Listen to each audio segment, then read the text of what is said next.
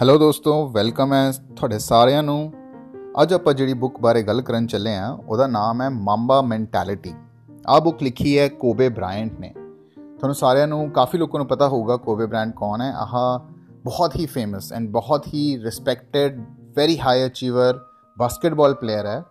Basketball ਇਹਨੇ ਬਹੁਤ ਛੋਟੀ ਉਮਰ 'ਚ ਖੇਡਣੀ ਸ਼ੁਰੂ ਕੀਤੀ ਸੀ ਤੇ ਉਸ ਤੋਂ ਬਾਅਦ ਉਹਨੇ ਖੇਡਦੇ ਖੇਡਦੇ ਹੋਏ ਫਿਰ ਕਾਫੀ ਵੱਡਾ ਚੈਂਪੀਅਨ ਬਣਿਆ ਉਹ।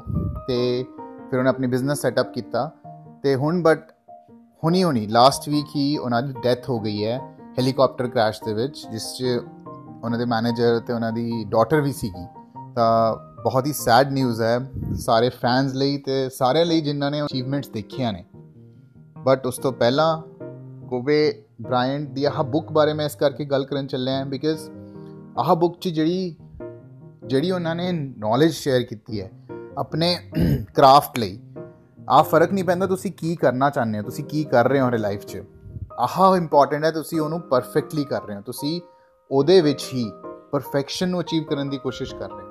ਉਹ ਸਭ ਤੋਂ ਜ਼ਿਆਦਾ ਇੰਪੋਰਟੈਂਟ ਹੈ। ਤੇ ਉਹੀ ਗੱਲ ਕੋਬੇ ਬ੍ਰਾਇੰਟ ਨੇ ਆਪਣੀ ਬੁੱਕ 'ਚ ਕਹਿਣ ਕਹਿਣ ਦੀ ਕੋਸ਼ਿਸ਼ ਕੀਤੀ ਹੈ ਮਾਂਬਾ ਮੈਂਟੈਲਿਟੀ ਦੇ ਨਾਲ।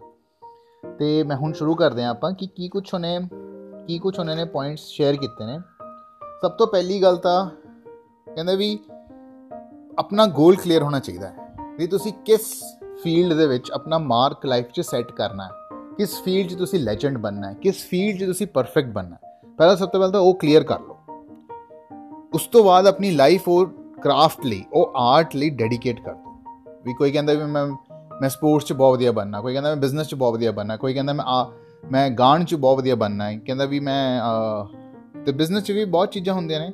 ਤੇ ਕੁਕਿੰਗ 'ਚ ਮੈਂ ਕਿ ਬਹੁਤ ਵਧੀਆ ਬਣਨਾ ਹੈ, ਮੈਂ ਸਿੰਗਿੰਗ 'ਚ ਬਹੁਤ ਵਧੀਆ ਬਣਨਾ ਰਾਈਟਿੰਗ 'ਚ ਬਹੁਤ ਵਧੀਆ ਬਣਨਾ ਤਾਂ ਪਹਿਲੀ ਗੱਲ ਤਾਂ ਉਹ ਆਰਟ ਨੂੰ ਸਮਝੋ, ਉਹ ਪਹਿਲਾਂ ਕਰਾਫਟ ਨੂੰ ਸਮਝੋ ਵੀ ਕਿਹੜੇ 'ਚ ਤੁਸੀਂ ਸਭ ਤੋਂ ਬਹੁਤ ਜ਼ਿਆਦਾ ਵਧੀਆ ਬਣਨਾ ਹੈ ਤੇ ਉਸ ਤੋਂ ਬਾਅਦ ਉਸ, ਉਹਦੇ ਲਈ ਆਪਣੀ ਲਾਈਫ ਡੈਡੀਕੇਟ ਕਰ ਦਿਓ। ਪਹਿਲਾ ਪੁਆਇੰਟ ਠੀਕ ਹੈ? ਦੂਜਾ ਪੁਆਇੰਟ ਕਲੈਰਿਟੀ ਆਫ ਥਿੰਕਿੰਗ ਹੋਣੀ ਚਾਹੀਦੀ ਤੁਹਾਨੂੰ ਪਤਾ ਹੋਣਾ ਚਾਹੀਦਾ ਵੀ ਤੁਸੀਂ, ਤੁਹਾਡਾ ਗੋਲ ਕੀ ਹੈ? ਵੀ ਤੁਸੀਂ, ਜੇ ਤੁਸੀਂ ਕਹਿੰਦੇ ਹੋ ਵੀ ਮੈਂ ਬਹੁਤ ਵਧੀਆ ਰਾਈਟਿੰਗ ਕਰਨੀ ਹੈ, ਤਾਂ ਕਲੀਅਰਲੀ ਆਇਡੈਂਟੀਫਾਈ ਕਰੋ ਵੀ ਬਹੁਤ ਵਧੀਆ ਰਾਈਟਿੰਗ ਦਾ ਮਤਲਬ ਕੀ ਹੈ। ਕਿ ਵੀ ਤੁਸੀਂ ਰਾਈਟਿੰਗ ਵਧੀਆ ਲੌਂਗ ਰਾਈਟਿੰਗ ਲਿਖਣੀ ਹੈ, ਛੋਟੀ ਰਾਈਟਿੰਗ ਲਿਖਣੀ ਹੈ ਕੋਈ ਕ੍ਰੀਏਟਿਵ ਰਾਈਟਿੰਗ ਲਿਖਣੀ ਹੈ ਫਿਕਸ਼ਨ ਰਾਈਟਿੰਗ ਲਿਖਣੀ ਹੈ, ਕੀ ਲਿਖਣਾ ਹੈ ਤੁਸੀਂ? ਉਹ ਗੋਲ ਨੂੰ ਕਲੀਅਰ ਕਰੋ ਆਪਣਾ। ਕਲੈਰਿਟੀ ਆਫ ਥਿੰਕਿੰਗ ਲੈ ਕੇ ਆਓ। ਤੇ ਦੈਨ ਜਦੋਂ ਤੁਹਾਨੂੰ ਕਲੈਰਿਟੀ ਆਫ ਥਿੰਕਿੰਗ ਆ ਗਈ, ਫਿਰ ਆਪਣੇ ਕਰਾਫਟ ਨੂੰ ਸਟੱਡੀ ਕਰੋ। ਬਹੁਤ ਚੰਗੀ ਤਰ੍ਹਾਂ ਸਟੱਡੀ ਕਰੋ। ਨਾ ਸਟੱਡੀ ਕਰਨ ਦੇ ਬਹੁਤ ਤਰੀਕੇ ਹੁੰਦੇ ਨੇ। ਅੱਜ ਦੀ ਦੁਨੀਆ ਦੇ ਵਿੱਚ ਜਿਹੜਾ ਵੀ ਆਪਾਂ ਦੇਖ ਰਹੇ ਹਾਂ, ਜਿਹੜਾ ਵੀ ਆਪਾਂ ਸੋਚ ਰਹੇ ਹਾਂ, ਜਿਹੜਾ ਵੀ ਆਪਾਂ ਕਰਨਾ ਚਾਹੁੰਦੇ ਹਾਂ ਹਾਈ ਪ੍ਰੋਬੇਬਿਲਿਟੀ ਹੈ ਵੀ ਕਿਸੇ ਹੋਰ ਨੇ ਵੀ ਉਹ ਕੀਤਾ ਹੋਊਗਾ ਪਹਿਲਾਂ ਕੰਮ। ਤੇ ਕਿਸੇ ਹੋਰ ਨੇ ਵੀ ਉਸ ਫੀਲਡ ਦੇ ਵਿੱਚ ਕਾਫੀ ਵਧੀਆ ਚੀਜ਼ਾਂ ਅਚੀਵ ਕੀਤੀ ਹੋਣਗੀਆਂ। ਤੇ ਇਸ ਕਰਕੇ ਉਹਨਾਂ ਨੂੰ ਰੀਚ ਆਊਟ ਕਰੋ। ਉਹਨਾਂ ਤੋਂ ਸਿੱਖੋ। ਉਹਨਾਂ ਤੋਂ ਸਿੱਖੋ, ਉਹਨਾਂ ਦੀ ਟੈਕਨੀਕਸ ਕੀ ਨੇ? ਉਹਨਾਂ ਦੀ ਬੁੱਕਸ ਪੜੋ ਉਹਨਾਂ ਨੇ ਬਹੁਤ ਸਾਰੇ ਬਹੁਤ ਸਾਰੇ ਲੋਕੀ ਆਪਣੀ ਟੈਕਨੀਕਸ ਆਪਣੀ ਬੁੱਕਸ 'ਚ ਸ਼ੇਅਰ ਕਰਦੇ ਨੇ। ਉਹ ਪੜੋ ਸਮਝੋ ਲੋਕਾਂ ਤੋਂ। ਉਹਨਾਂ ਨਾਲ ਬਹਿ ਕੇ ਸੁਣੋ ਵੀ ਕੀ ਗੱਲ ਕੀ ਹੈ। ਤੁਸੀਂ ਕੀ ਕੀ ਦੱਸਣਾ ਚਾਹੁੰਦੇ ਹੋ? ਤੁਹਾਡੇ ਤੋਂ ਕੀ ਲਰਨ ਕਰ ਸਕਦੇ ਆ ਆਪਾਂ। ਤਾਂ ਇਸ ਕਰਕੇ ਔਰ ਵਧੀਆ ਲੋਕਾਂ ਨੂੰ ਟੌਪ ਦੇ ਲੋਕਾਂ ਨੂੰ ਰੀਚ ਆਊਟ ਕਰੋ। ਉਹਨਾਂ ਦੇ ਕਰਾਫਟ ਨੂੰ ਸਮਝੋ। ਉਹ, ਉਹਨਾਂ ਨੇ ਕਿੱਦਾਂ ਹਾ ਆਹ ਚੀਜ਼ ਨੂੰ ਖੇਲਿਆ ਤੇ ਇਸ 'ਚ ਕਿਵੇਂ ਵਧੀਆ ਬਣੇ ਉਹ? ਕਿਵੇਂ ਕਿਵੇਂ ਉਹ ਵਧੀਆ ਬੁੱਕਸ ਉਹਨਾਂ ਦੀ ਬੁੱਕਸ ਪੜੋ ਉਹਨਾਂ ਦੀ ਆਟੋਬਾਇਓਗ੍ਰਾਫੀਜ਼ ਪੜੋ ਪੜ ਪੜ ਕੇ ਫਿਰ ਤੁਸੀਂ ਸਿੱਖੋ। ਠੀਕ ਹੈ ਜੀ, ਦੂਜੀ ਗੱਲ ਆਹ। ਉਸ ਤੋਂ ਬਾਅਦ ਕਹਿੰਦਾ ਵੀ ਜਦੋਂ ਤੁਸੀਂ ਸਟੱਡੀ ਵੀ ਕਰ ਲਿਆ, ਫਿਰ ਹੁਣ ਜਿਹੜਾ ਤੁਸੀਂ ਸਟੱਡੀ ਕੀਤਾ, ਉਹਨਾਂ 'ਚ ਕੁਝ ਚੀਜ਼ਾਂ ਹੁਣ ਡੇਲੀ ਅਪਲਾਈ ਕਰੋ ਆਪਣੀ ਲਾਈਫ ਦੇ ਵਿੱਚ, ਆਪਣੇ ਕਰਾਫਟ ਦੇ ਵਿੱਚ। ਰਾਈਟਿੰਗ ਦੀ ਗੱਲ ਆਪਾਂ ਕਰ ਰਹੇ ਸੀ ਪਹਿਲਾਂ ਰਾਈਟਿੰਗ ਨੂੰ ਆਪਾਂ ਹੋਰ ਅੱਗੇ ਲੈ ਕੇ ਚੱਲਦੇ ਆਂ ਵੀ ਜੇ ਤੁਹਾਨੂੰ ਲੱਗਦਾ ਵੀ ਕਿ ਆਹ ਐਕਸਪੈਰ ਛੋਟਾ ਜਿਹਾ ਟਰਾਈ ਕਰਕੇ ਦੇਖੋ ਡੇਲੀ ਟਰਾਈ ਕਰਦੇ ਰਹੋ। ਡੇਲੀ ਕੁਝ ਨਾ ਕੁਝ ਸਿੱਖੋ ਡੇਲੀ ਕੁਝ ਨਾ ਕੁਝ ਪ੍ਰੈਕਟਿਸ ਕਰੋ ਟਰਾਈ ਕਰੋ, ਫਿਰ ਸਿੱਖੋ ਉਹ ਤੋਂ। ਹੋ ਸਕਦਾ ਉਹ ਚੱਲੇ, ਹੋ ਸਕਦਾ ਨਾ ਚੱਲੇ। ਬਟ ਜਿਹੜਾ ਵੀ ਹੈ ਐਟਲੀਸਟ ਤੁਹਾਨੂੰ ਨਈ ਚੀਜ਼ ਇੱਕ ਨਈ ਚੀਜ਼ ਸਮਝ ਆਉਗੀ ਇੱਕ ਨਈ ਚੀਜ਼ ਤੁਸੀਂ ਸਿੱਖੋਗੇ। ਉਹ ਸਭ ਤੋਂ ਇੰਪੋਰਟੈਂਟ ਹੈ।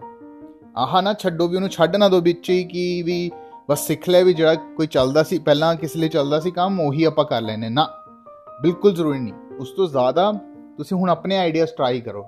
ਡੇਲੀ ਐਕਸਪੈਰੀਮੈਂਟ ਕਰੋ ਕੁਝ ਅੱਗੇ ਜਾਓ ਇੱਕ ਸਟੈਪ ਇੱਕ ਹੋਰ ਸਟੈਪ ਅੱਗੇ ਜਾਓ। ਐਕਸਪੈਰੀਮੈਂਟ ਤੋਂ ਡਰਨਾ ਨਹੀਂ। ਆਪਣੀ ਇਹ ਜੀ ਆਪਣੀ ਸਰਾਊਂਡਿੰਗਸ ਆਪਣਾ ਇਹ ਜਿਹਾ ਚੀਜ਼ ਬਣਾਓ ਜਿਸ ਤੇ ਤੁਸੀਂ ਐਕਸਪੈਰੀਮੈਂਟ ਫ੍ਰੀਲੀ ਕਰ ਸਕੋ।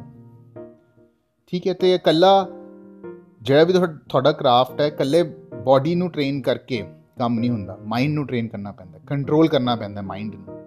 ਮੈਡੀਟੇਟ ਕਰੋ ਮਾਈਂਡ ਦੀ ਐਕਸਰਸਾਈਜ਼ ਕਰੋ।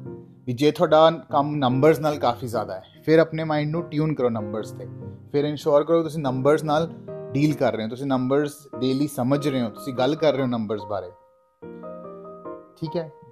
ਉਸ ਤੋਂ ਬਾਅਦ ਆਂਦਾ ਵੀ ਆਪਣੇ ਰਿਲੇਸ਼ਨਸ਼ਿਪ ਬਣਾਓ ਰਿਲੇਸ਼ਨਸ਼ਿਪਸ ਆਪਣੇ ਮੈਂਟਰਸ ਨਾਲ ਬਣਾਓ ਰਿਲੇਸ਼ਨਸ ਲੋਕਾਂ ਨਾਲ ਬਣਾਓ ਜਿਹਨਾਂ ਤੋਂ ਤੁਸੀਂ ਲਰਨ ਕਰ ਸਕਦੇ ਹੋ, ਸਿੱਖੋ ਲੋਕਾਂ ਨੂੰ ਰੀਚ ਆਊਟ ਕਰੋ ਪੀਪਲ ਨੂੰ। ਉਹਨਾਂ ਤੋਂ ਪੁੱਛੋ ਵੀ ਕਿ ਟਾਈਮ ਮਿਲ ਸਕਦਾ ਹੈ ਤੁਹਾਡੇ ਨਾਲ ਤਾਂ ਤੁਹਾਡੇ ਤੋਂ ਆਪਾਂ ਕੀ ਸਿੱਖ ਸਕਦੇ ਹਾਂ? ਸਾਨੂੰ ਆਹ ਪ੍ਰੋਬਲਮ ਆ ਰਹੀ ਹੈ। ਦੱਸੋ ਸਾਨੂੰ ਕਿਵੇਂ ਸਿੱਖੀ ਹੈ ਅਸੀਂ।